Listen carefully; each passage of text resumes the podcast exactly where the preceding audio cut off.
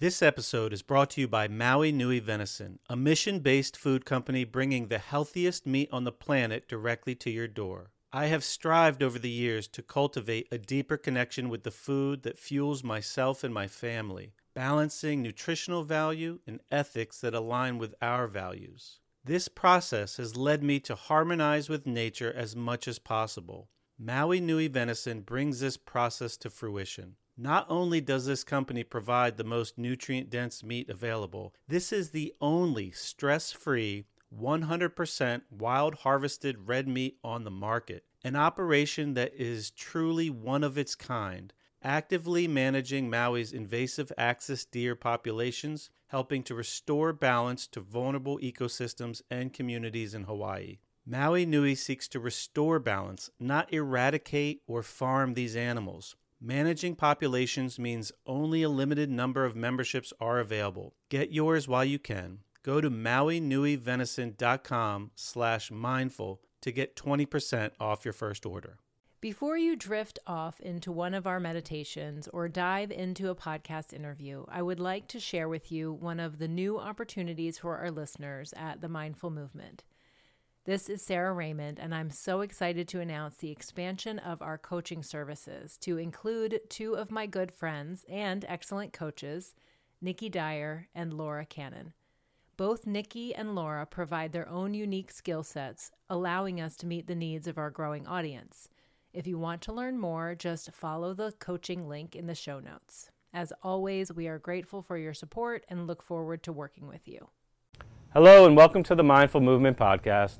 I'm your host, Les Raymond, and I want to thank you for tuning in today for another episode.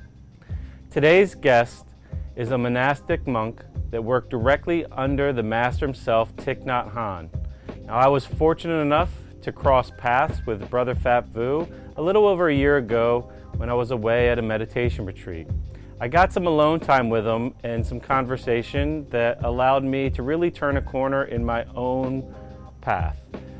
At the Mindful Movement here, we, we preach positive mindset and how to cultivate that, how to find inner peace, and all things related to self healing. His wisdom is robust and offers something for all those categories, and he really embodies it. And it's been a real pleasure to meet him. And this conversation was something I've really been looking forward to, and I hope you guys enjoy.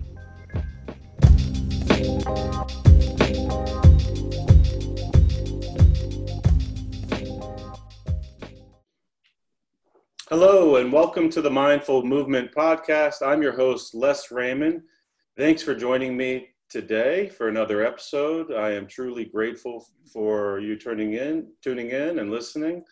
I have a very special guest today. It's not often that you get to speak uh, face to face or via the interwebs with a monastic, but I have Brother Phap Vu here, ordained by Thich Nhat Hanh back in 2003 as a monastic and I am really excited about this conversation. I will later uh, tell the audience really how I got in touch with you, Brother Vu, and what our meeting has done for me personally. But first, I'd like you to just introduce yourself to the audience, say hello, and we'll go from there.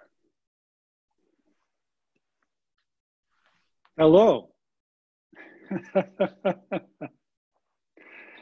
Okay, introduce myself. Mm, I, I think to introduce myself is to to look at my past as a path as a practitioner and both as a lay practitioner and, and as a monastic. Um,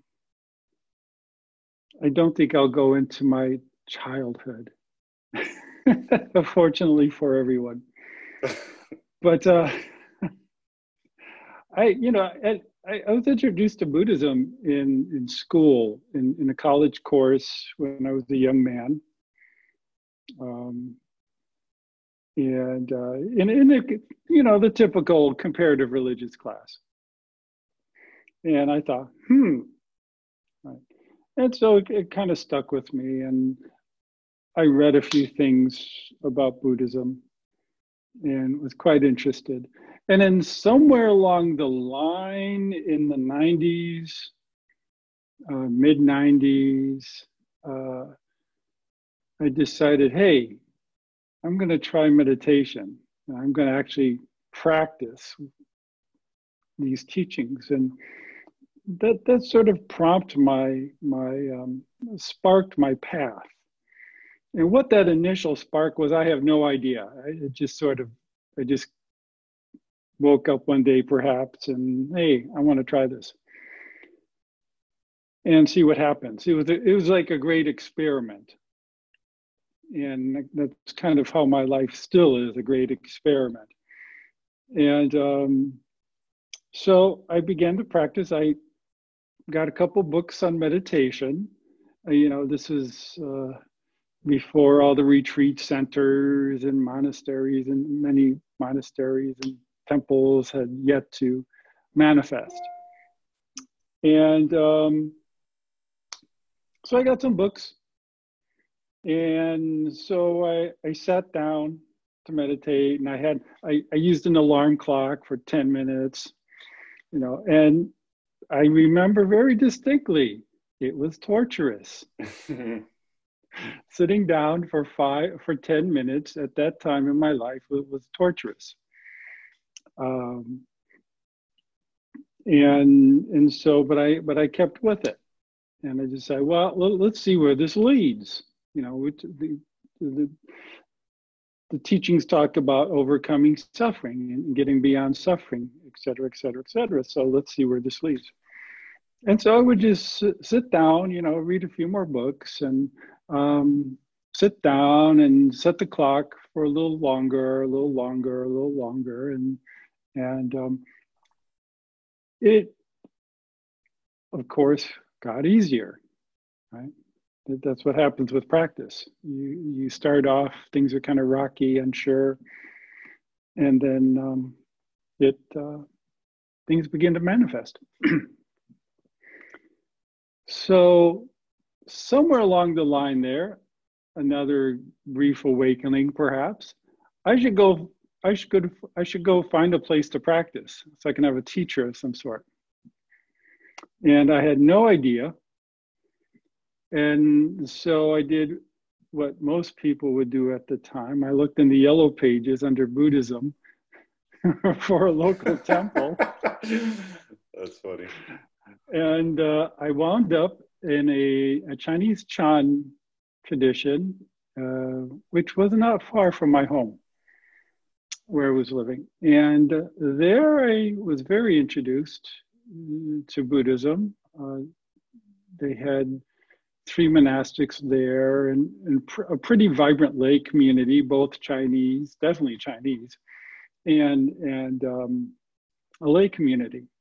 Where was this? Can I ask? Uh, yeah, it's in San, San Diego. Okay. San Diego, San Diego, California, and um, so I just I just hung out there and did the temple thing, you know, prostrations, chanting, and meditation, and um, it was terrific.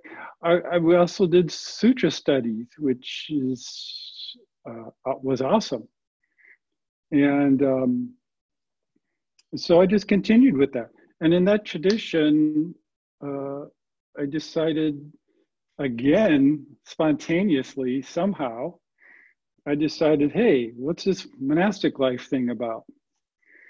And so I started to explore that, and I went on a, a couple retreats, uh, a couple traditions, uh, with the intention of looking at becoming a monastic, you know, ch- checking it out. Can I back up one second? You mentioned sutras yeah. studies. What does that refer to? Taking the sut the, the teachings of the uh, teachings of Buddhism are, are called sutras. Okay. Right. And so you would read them and take a look at them and uh, and there's kind of two routes to go. Maybe they're not so divided, but you know, sort of this academic approach. Um, but there's also this approach of taking them and applying them and see how they touch your life, right? And and the, those two aren't necessarily separate paths or separate ways to go. They can be intertwined, but um, so a bit of a bit of mixture of both. You know, application, but also a little uh, the questions of well, what does this really mean? Right. Even even looking at the language and different translations. So looking at the sutras, the teachings, and um, so that was my quest on becoming a monastic, and eventually I decided, and I had become an aspirant for a short time in the in the Chinese tradition that I was in, and it didn't, it wasn't working um, for one reason or another, and um, so I went on my way, and finally, um, someone said, "Hey, there's going to be a monk." Down in Balboa Park. Balboa Park to San Diego is a bit like Central Park to New York. It's the, the urban city. It's, it's, very large, and that's where you find the uh, San Diego Zoo and etc. So, you know, we don't get too many monastics through San Diego. And so I said, okay, sign me up. I'm going to go. So it was a day of mindfulness in Balboa Park with the Venerable Master Thich Nhat Hanh and um, very impressed. I saw a host of monastics. Many of them were actually Westerners. Uh, that was rather important to me. Uh, I wanted, I was interested in the Western expression of Buddhism. And so eventually I visited their newly opened, the newly opened deer park in Escondido, which is north of San Diego. And um, I ended up staying. You know, it, it, it, was, it seemed like the right place at the right time. And eventually I went to Plum Village, the main monastery where uh, Venerable Master Thich Nhat Hanh was living. And uh, went there, practiced, was ordained, and here I am today. So, what was that timeline from the let's say from the time you met or first saw Thich Nhat Hanh in San Diego in a park to the point where you get ordained by this master, what is that? That was fairly rapid. That was less than two years. Oh wow! Yeah, less than two years. Yeah. Uh, that must. It sounds like that must have been a, a real submersive experience then to you know, cover people, that ground in that time frame. Yeah, yeah. You know, people. You know, I talk about my my transition to monastic life, and people think it's this really huge transition. And on, from the outside, it looks like that. And when I think about it, yeah, it kind of seems like that. But the actual experience, it just seems things just flowed it's sort of like I kind of referred to it as sort of like rather like putting on an old pair of sneakers. You know, it, it didn't seem like a big transition to me. The ceremony to become a monastic is a big thing. I mean, there's very there's a lot of emotion. Uh, it's, it's you know this highly ritualized that was a big thing. That was a great experience. Joy and terror, joy and terror at the same time. so, what terror, was it that drew, that drew you to that initially? I mean, what was it about the experience or the teachings that you felt like this is the right place for me at this time in my life? Why did I become a monastic? Yeah, I guess. Yeah. I could answer that in many different ways, and I have. Um, but when I really analyze it, I haven't a clue. you know, yeah, because a lot of time the, the human mind comes up with rationalizations and justifications and these uh, these logic and rational constructs after the happening. Right? Um, is just something you into it. There's something that comes from inside that says this path is the correct path. And it has nothing to do with logic or reason. But you just if you're if you're open to that, sort of like the signposts of life, you might say, some sort of a metaphor, that inner voice maybe yeah, that says I should go in this direction. It seems right. That's great. So I, I would love, I know that you have a good amount of understanding in that mind of yours and a lot to share and a gift that I feel like our listeners could find value and help um, maybe creating like a framework or going over some concepts that could help the everyday person like learn a new tool to to help like navigate their own journey especially when we all could probably use maybe a little more freedom on the inside when there's a lot of things outside of our control going on around us. Uh, but first i would like to take a moment and i guess share with the audience how i uh, bumped into you and what it has done for me.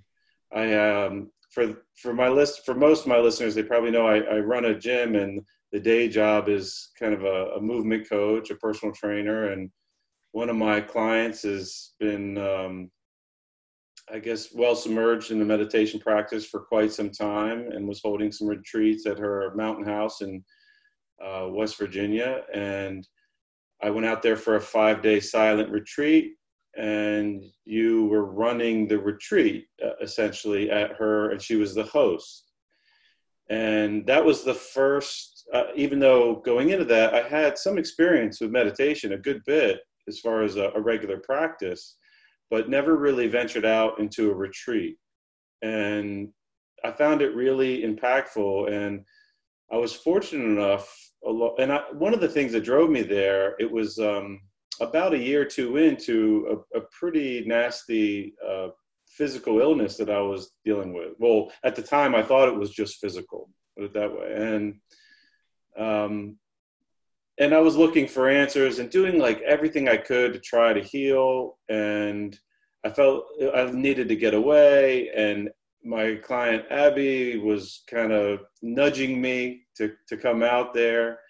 So I went out there, and along the way, I got a little bit of private time with you. You were doing, um, like, I guess, a, a private consult. And I remember sitting on this just, you know, beautiful setting overlooking this valley in the mountains on her, on these, you know, cool rocking chairs on her, on her deck. And I remember you looking at me and, and, you know, first I vented, you know, you're, you were patiently waiting for me to tell you all my problems, and I vented a little bit and you know you got an idea of maybe why I was there, um, and and you said something along the lines of, "Well, what if you don't get better?" And it was so great because I, I you know that stuck with me for a while, and it made me realize like. What if I don't get better? Like, how do I want to live? How do I want to experience this life? do I want it to be dictated by you know these physical going going ons in my body? Like, if you're going to be well or you're going to be sick, or you want to be miserable or you want to be happy? Do you want it to be based on what? Do you want your happiness, your freedom to be based on that? And it it made me think like here I am waiting to get healthy so that I could be happy, and it made me kind of reframe the conversation in my mind of maybe I need to practice becoming happy, and maybe that will help me move towards a greater sense of health and well-being which turned out i think to be the case in, in some ways. But just having that question that i would have never posed myself you know was so beneficial even though in the moment when you said it i'm you know i'm like well, that's not what i want to hear. What do you mean i'm not, what if i don't get better? But you know it there was like a built-in sense of um, what's the word? Like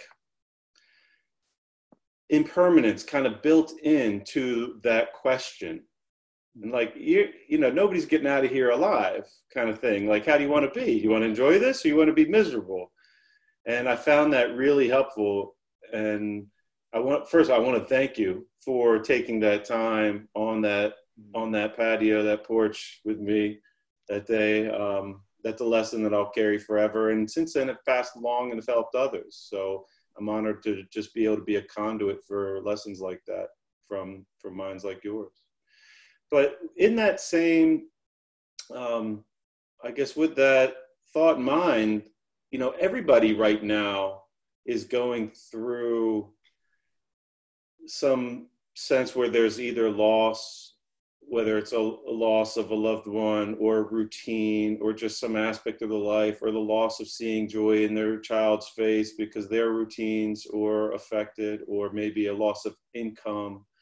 Um, you know there's there's suffering that's going on that's kind of new for a lot of people it's just a different mm. style of suffering and a lot of folks haven't really built a tool set to manage the inner workings as they navigate their life in the midst of all these things that are so quick to, to trigger suffering around us. Is there maybe a, a starting point that you recommend for people as far as like questions to po- to ask themselves or frameworks to, to look or ways to perceive what's going on that might help them personally? Maybe that was maybe that was a lot of questions at once. Uh, i, I kind of get it i think. Um, we live in uncer- uncertain times right? Uh, between the, the pandemic um, you know, layoffs, economic insecurity. Um, we have, on top of getting sick, possibly dying, right? Um, there's the political situation, which is chaotic, has been chaotic what happens? Uh, society becoming more and more okay it's either breaking down it, it's transforming and transformation is very difficult sometimes especially on a societal level. Then we have uh, the, you know more and more the images of the police who are supposed to be conduit for help and seeing the these murders. Um, and the call right in here right now for social justice.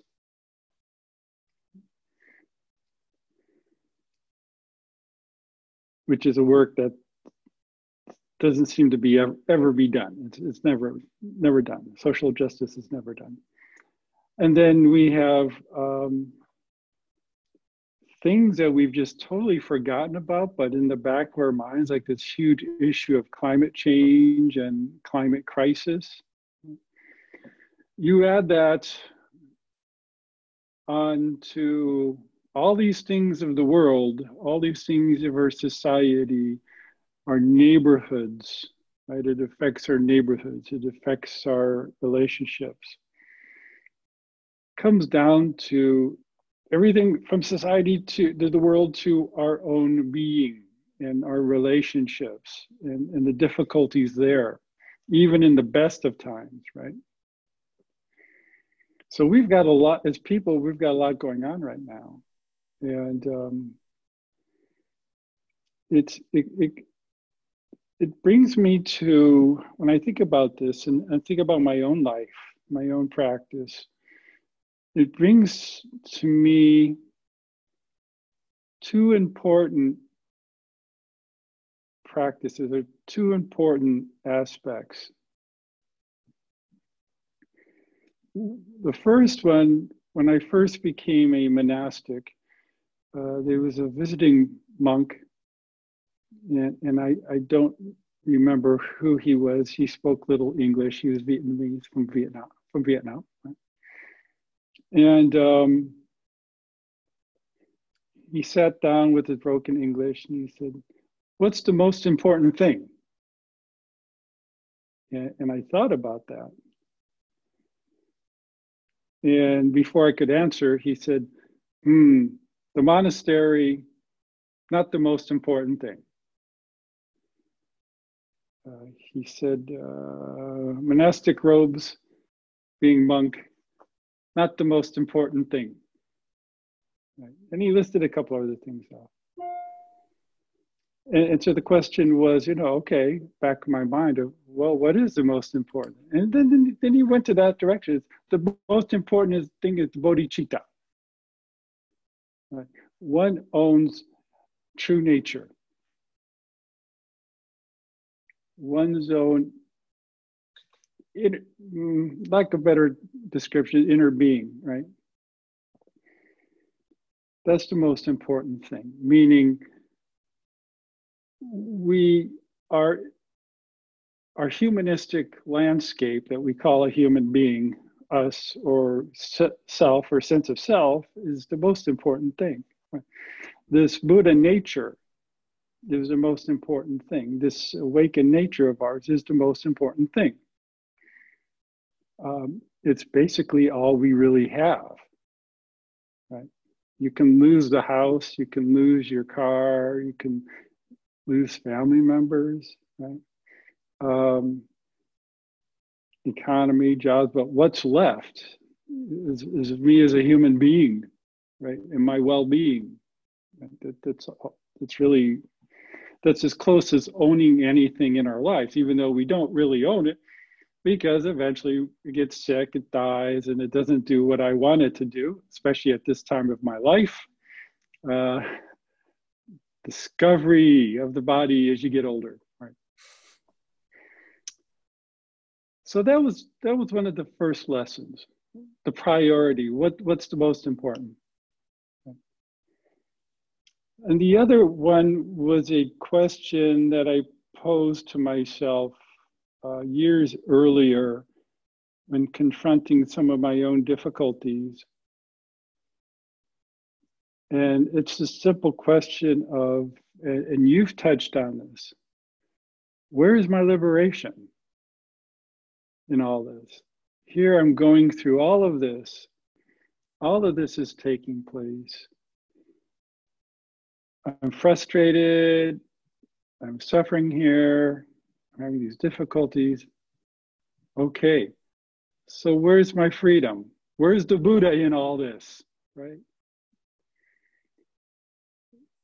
that question alone is an important one. Because if we're talking about a starting point in one's life of, of, of finding some happiness and well being, that's a very good question to begin with because it challenges your situation. Because amongst all this stuff going on in one's life, it brings you to the question of okay, this is what's going on, but where is my happiness? Where's my joy, my inner joy, my inner happiness?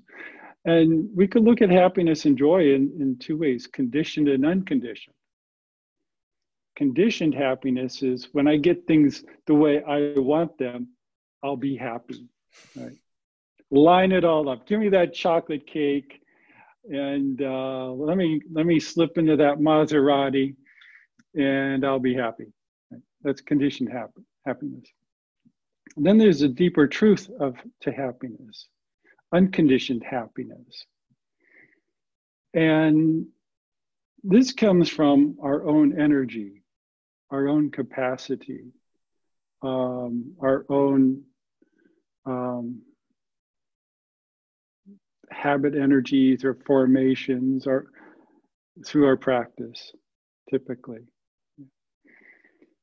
And it really, this really takes me home to my own teacher, Venerable Master Thich Nhat Hanh, in saying that happiness is here and now. Right? Or another catchphrase is happiness is the path not the path that leads to happiness, but happiness is the path. meaning that despite all the stuff we have in our lives, we have the capacity to find some relief in that. And, you know, there's a lot of techniques mindfulness practice, meditation practice, learning how to look at situations uh, through the eyes of Dharma, uh, seeing the impermanent nature. You know, if things are really crummy, wait a while and they'll change. Um, if things are really wonderful, wait a while because those things will change. For someone that hasn't tasted that, that is, I guess, really reliant on the conditional form of happiness, and they they don't have a reference point to know that they have a choice to be happy on some level inside regardless of some life situation or something external. How do you like how can you convey that to someone that doesn't have a reference point that hasn't tasted or touch it and doesn't have a practice to to say that has already built and they're they want to dip their toe in but there's they don't even really know there's something there yeah. for them. Right right yeah. We use the conventional to to touch the ultimate. We use conventional you know when you when you start out on the practice it feels good right and and uh, well in my case it was a little rough and rocky road but it got there.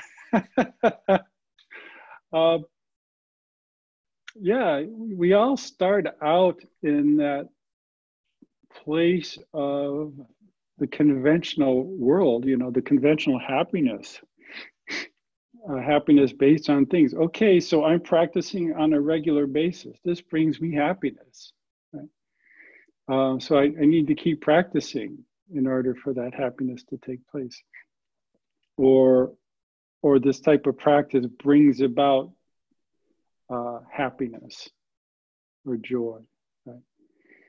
And so, yeah, we, we start out on that path of conditional happiness in a wholesome way, in an understanding way, uh, seeing things as they are eventually, if you keep going and going, eventually you get to the place where it's unconditioned. It just kind of drops away and you, you don't need those conditioned things. So it's it's um, it's a natural progress. It's a nat- natural progression in in the, the light, the practiced life. It's nice to be able to differentiate those two styles of, of happiness. And I guess once you hear that framework, you could observe the self and start to pose those questions like, you know, am I dependent on this? Am I, do I have kind of a, an unhealthy relationship with myself in a way that I am yeah. leaning on this external thing to call myself happy on some level. Yeah, yeah. I mean, monastic life just taking up the monastic life sets you on that course because to become a monastic, you have to give up all your physical stuff. One, right? You, you can't take your car to the monastery, uh, and we don't have bank accounts at the monastery, or everyone doesn't have a cell phone, and, and you know, you give up your all your possession, and you, you you're there at the gate wanting to be let in. Uh, that's an then, intense thought for just right there. Like that's a like if you pause and just think about what that is when you when somebody looks at themselves and you look around your house or your daily lifestyle and you see how much stuff we yeah. inter, we interact with it's yeah. it's like uh, it's admirable to be able to do that and it's so it seems so like outrageous and far-fetched and doesn't it it does yeah. I, I, I gotta say out of everything I, I, I gave up, I think it was my my Cinelli road bike that was the hardest. Hmm. Yeah, that that was. Oh, I felt that one. Still burns a little bit. Oh no, not so much. But at the time, it was. okay. Prized possession. Yeah, and then, but then there's other things to give up uh, or to let go, to release. That's an art within itself.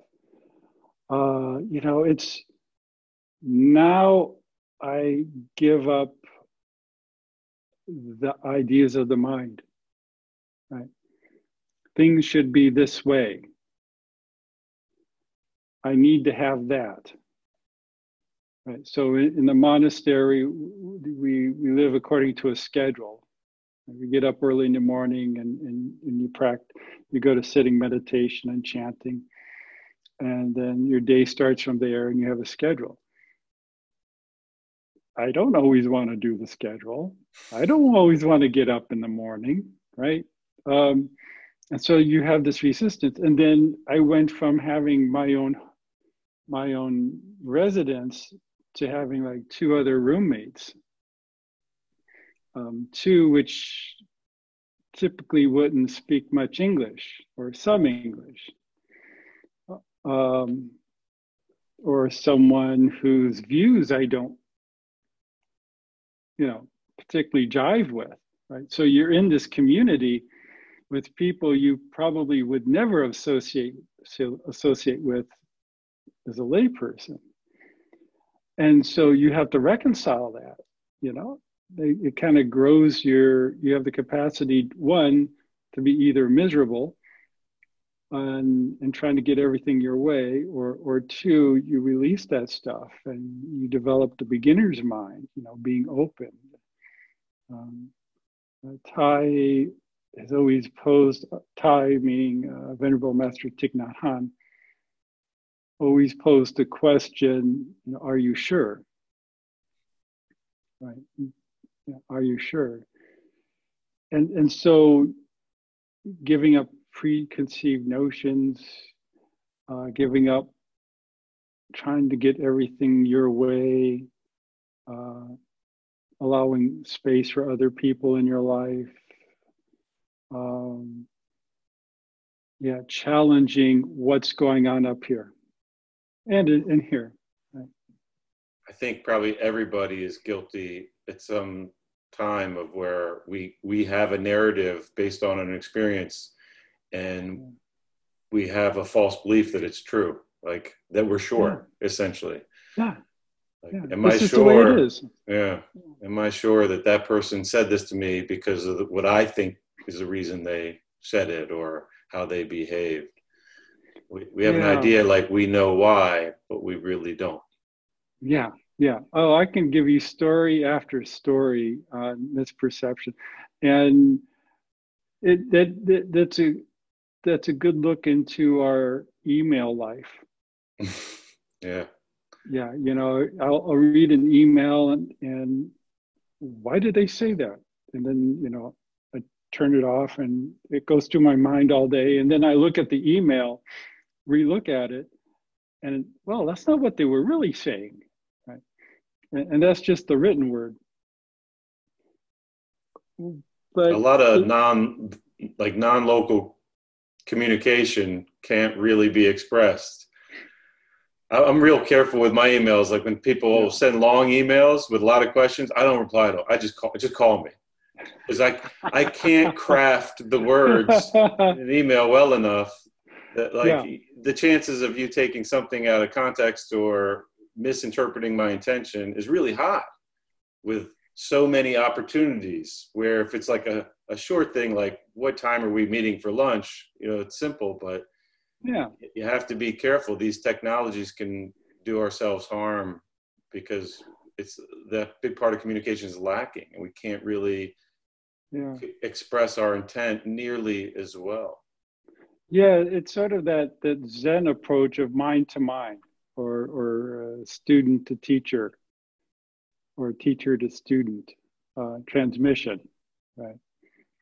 Face to face. Yeah, right.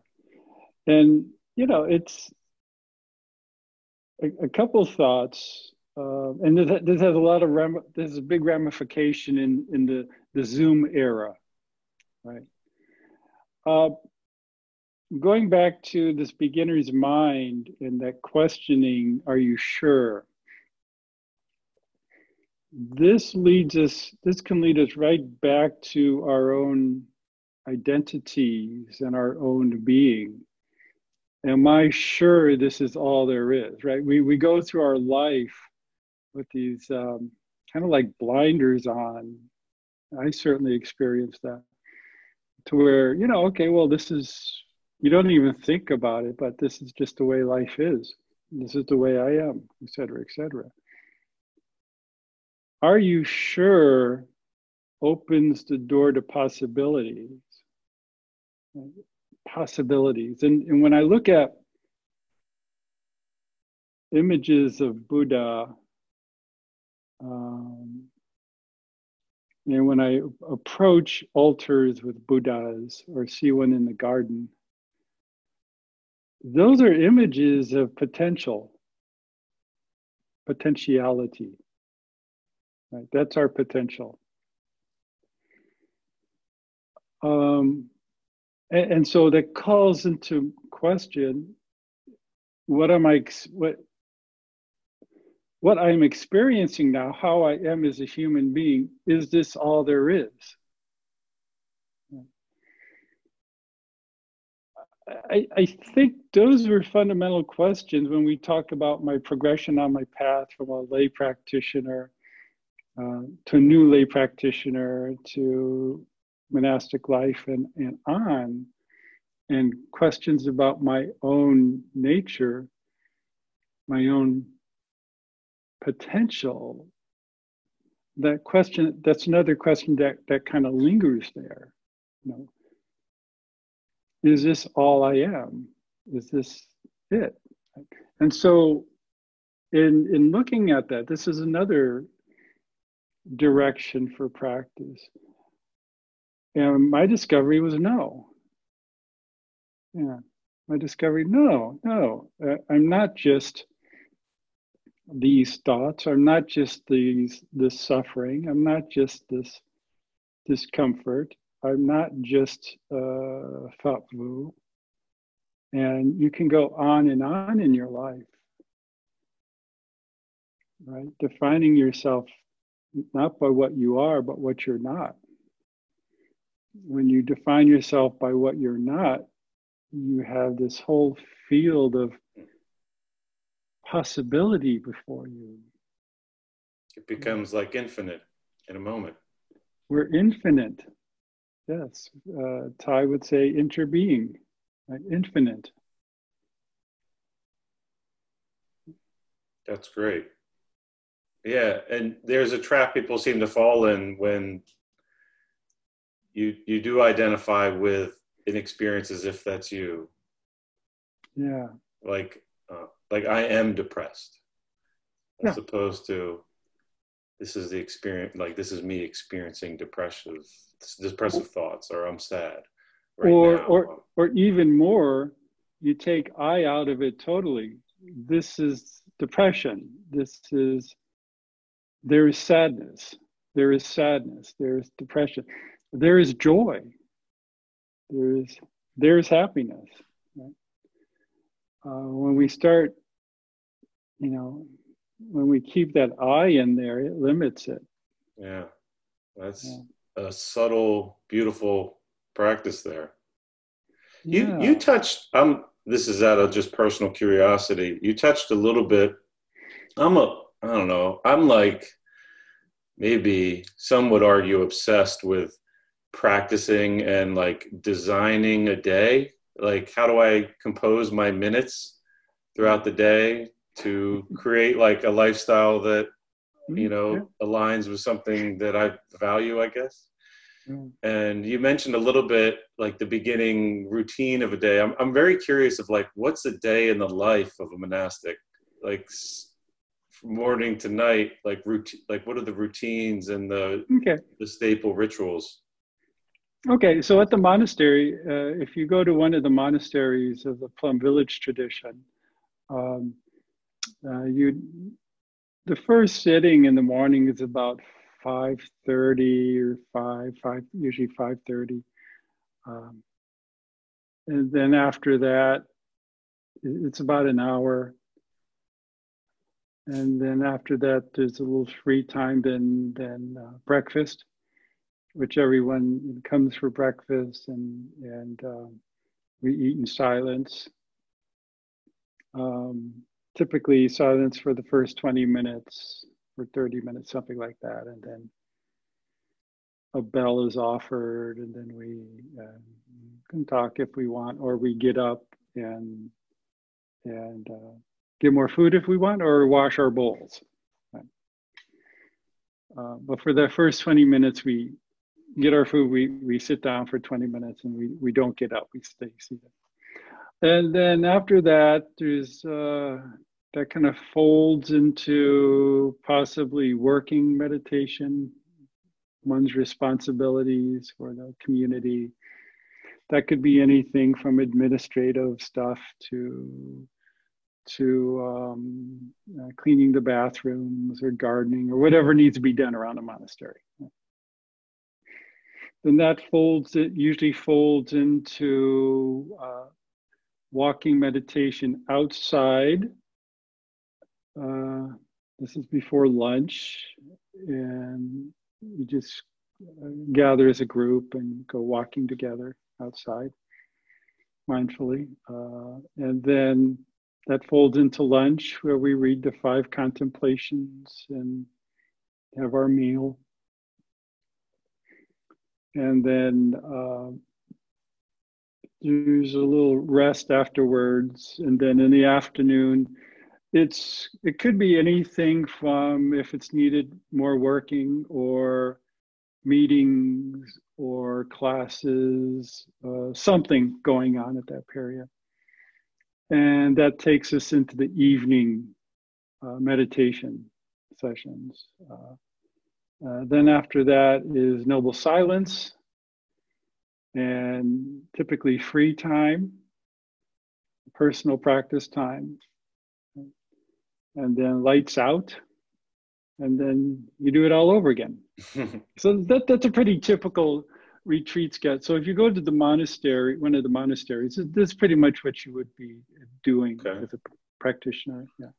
In regards to like the daily work, do people wind up specializing, or do do you kind of alternate the tasks, or do people kind of build a skill set where they work the kitchen, or they do the gardening, or is it more of like a rotation? Well, uh, some things are, are, rotated, like cooking. We all, uh, all the monastics rotate uh, cooking teams for cooking for the day. Uh, but yeah, you have some specializations, you know, like administrative work, uh, etc. Maybe someone specializes in taking care of a garden. Um, yeah, so you get a bit of both. Gotcha. And you do this, you live primarily up in, it's in Vermont? Well, right now I am living in Ann Arbor. Okay.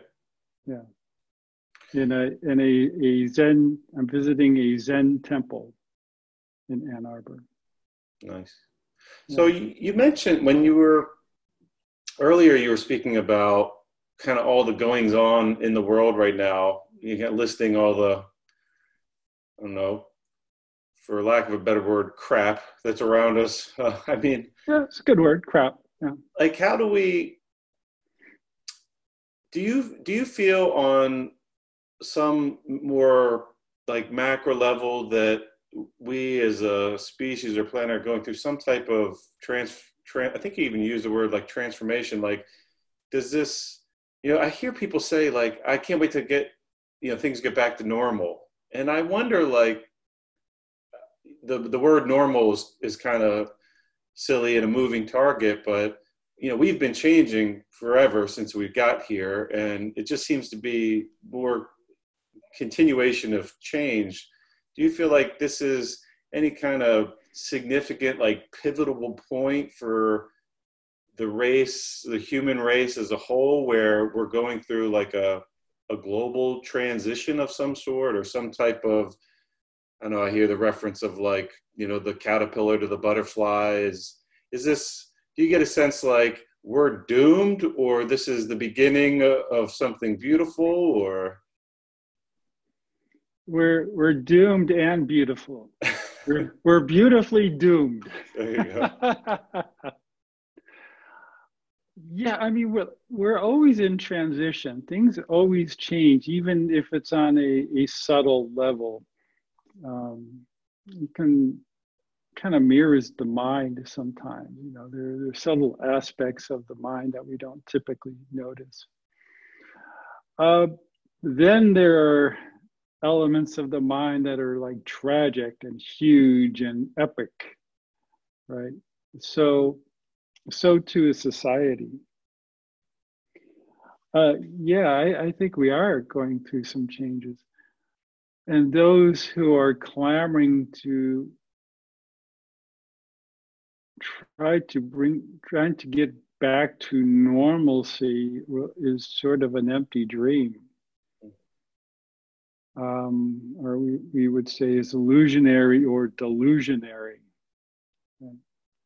That ain't going to happen in any sense of the word, in, in any way. Uh, there's just so much changing right now.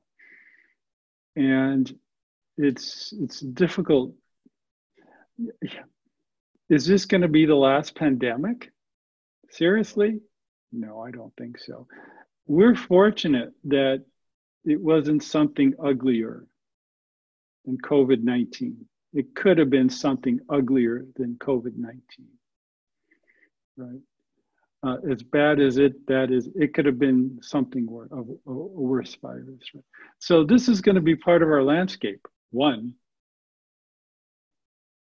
um, even when we get the vaccine, if we get the vaccine. Uh, this kind of reminds me of, of uh, 90s, 80s, and 90s with HIV. Right? Um, maybe people now have a little insight to what the LGBTQ community had, went, went through. Then there's uh, the social justice, which is like, boom, it is just blossomed in a way that has never have before. Um, which is amazing, and and I, I think people are all people, most people are just getting fed up. I think people are just getting fed up with these images and and just a blatant racism, blatant discrimination. And this, Confederate flag is coming down off of, uh, of the uh, Mississippi State House. Right? That's huge. Yeah. Um, so that's a huge change. That's not going to change. That's not going to turn around. The, you know, the Black Lives Matter is not not going to like evaporate the issue of social justice is not going to evaporate this time. It hit that classic tipping point. Things build up, go, go, go, and then all of a sudden, boom, they hit this tipping point. So do monastics like sit around the fire and talk about things like that? I mean, without having the phone that's, you know, is feeding you like a negative news cycle all day, or I mean, are these the topics of discussion? Oh, for some, yeah, not for all, for some.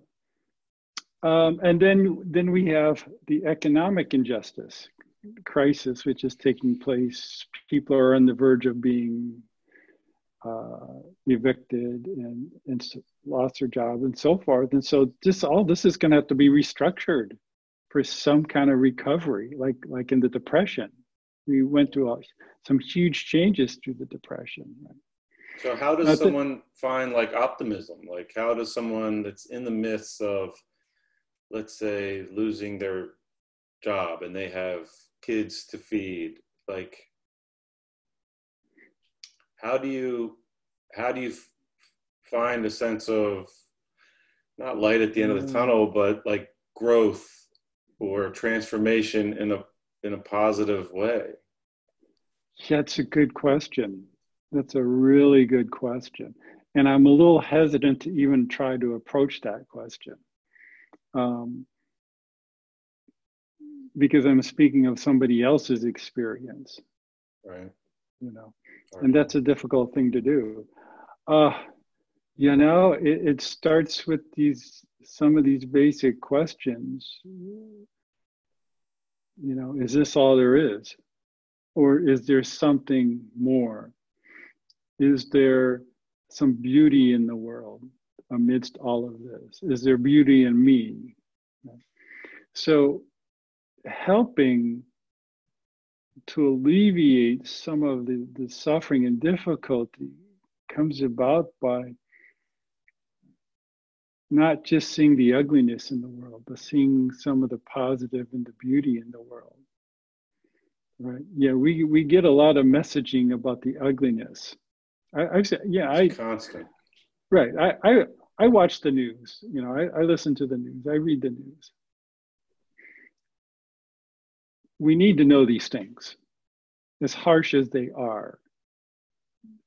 And we need to realize our place in all of this.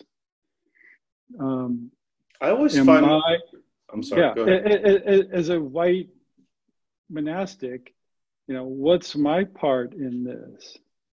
Right? Do I have inherent?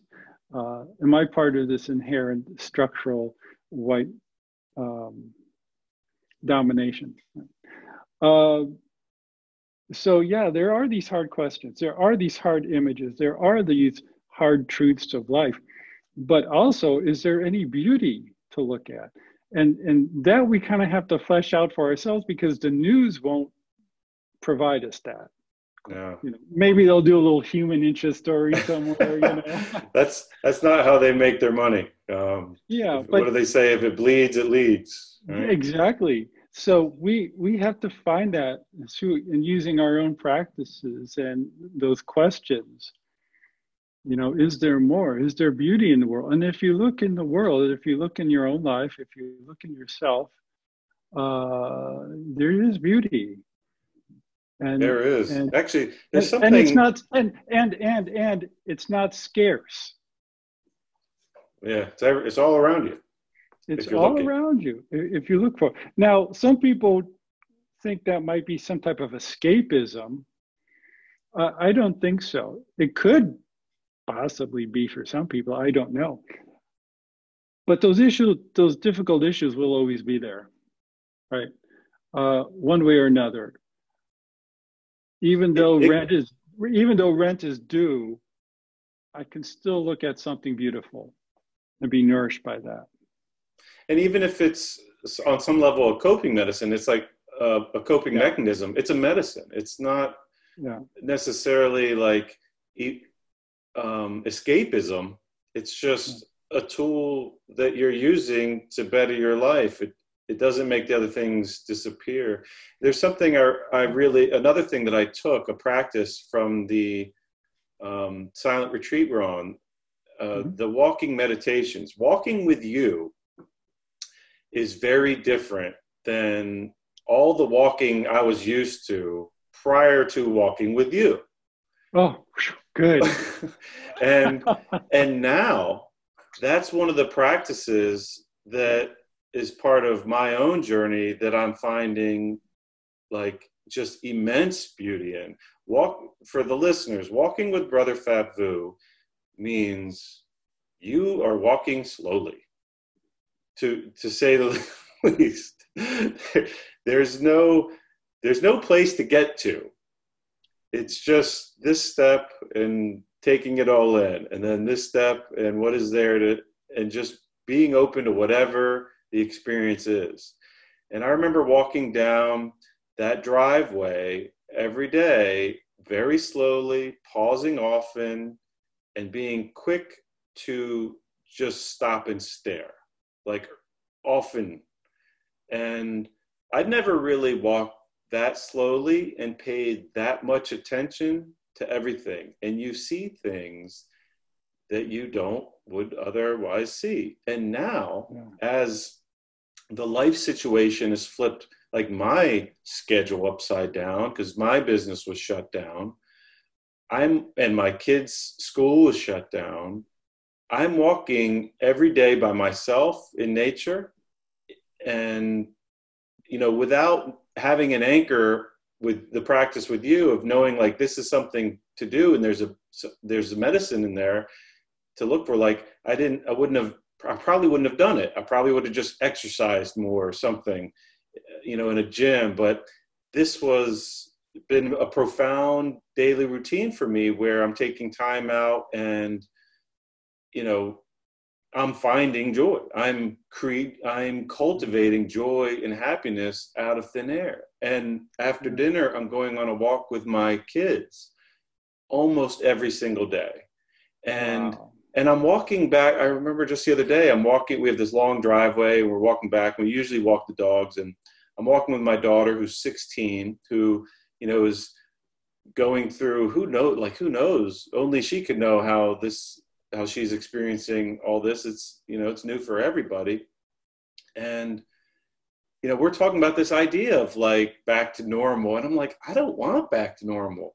Back to normal i wasn't i wasn't able to walk with my daughter like this. Like this has become wow. not just a, a highlight like a precious time of my a day where i get to connect with you know one of my greatest teachers my child someone who I admire and is really one of the smartest people I've ever met. And I get to get a little glimpse into her life and her experience. And we get to talk about things that we never really made time to talk about. And I don't want to go back. I don't want to lose that. Um, and I could I could choose to find like all this beauty and get all this excitement about like look at this new thing. And now I'm like, oh no, when she goes to college, I'm not going to be able to walk with her every day. And you know it's part of some it's the ever changing environment. It is it is trans um, transition always. It is transformation. And um, you know there is no going back. So where do you want to find beauty in front of you? Where do you want to find beauty right as Thich Nhat Hanh said the happiness is the right here right now? Yeah and we gotta we have to have our eyes open. We got to be looking for it. And it's it's really a mindset. It's an uh it's an approach. Are we looking for it? Yeah. Yeah. It, it it's the the mind is so busy with so much stuff. And we we tend to think it's the things out there that we have to attend to that's making my my mind so busy. No you you sit down for a minute right put everything down, sit down for a minute.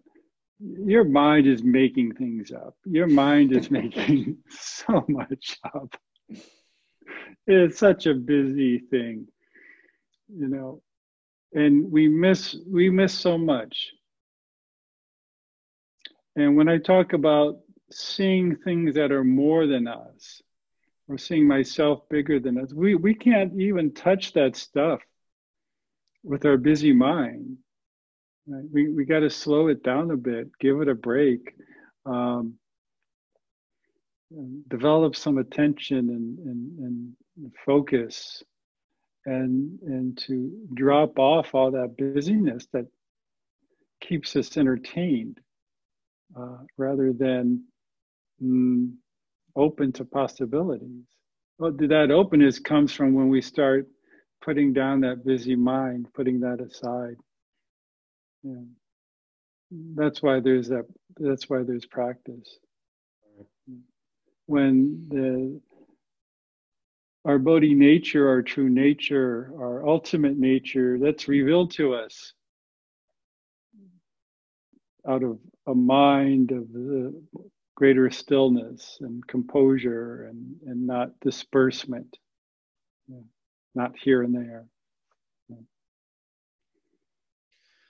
That's that's beautiful. Um, we're coming up on an hour here, and I want to respect your time.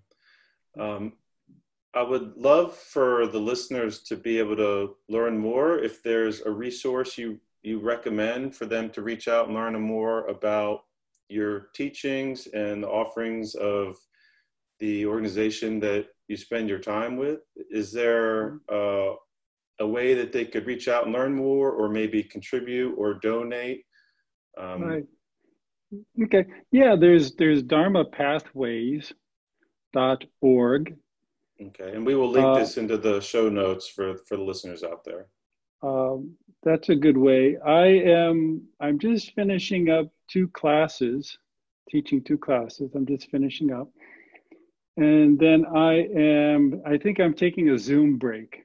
I, I, I, isn't there a new term for Zoom overload? Um, yeah, I'm going to take a little Zoom break. Yeah. Uh, and and so, but you can keep up on Dharma pathways and what the monastics there are doing.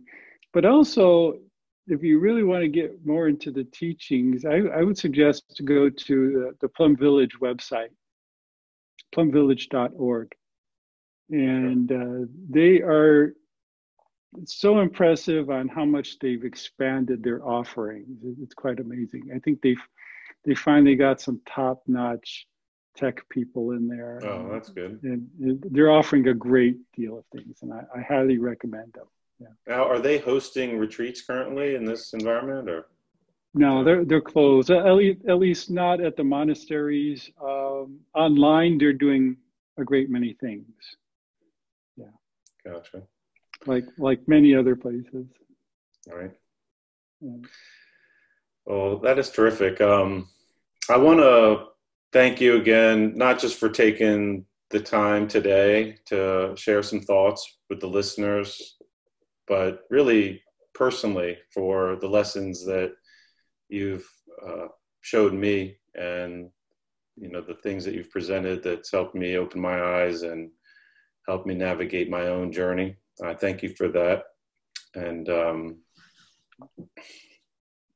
and I'm really grateful for what you do, and I'm honored to to help you share your message.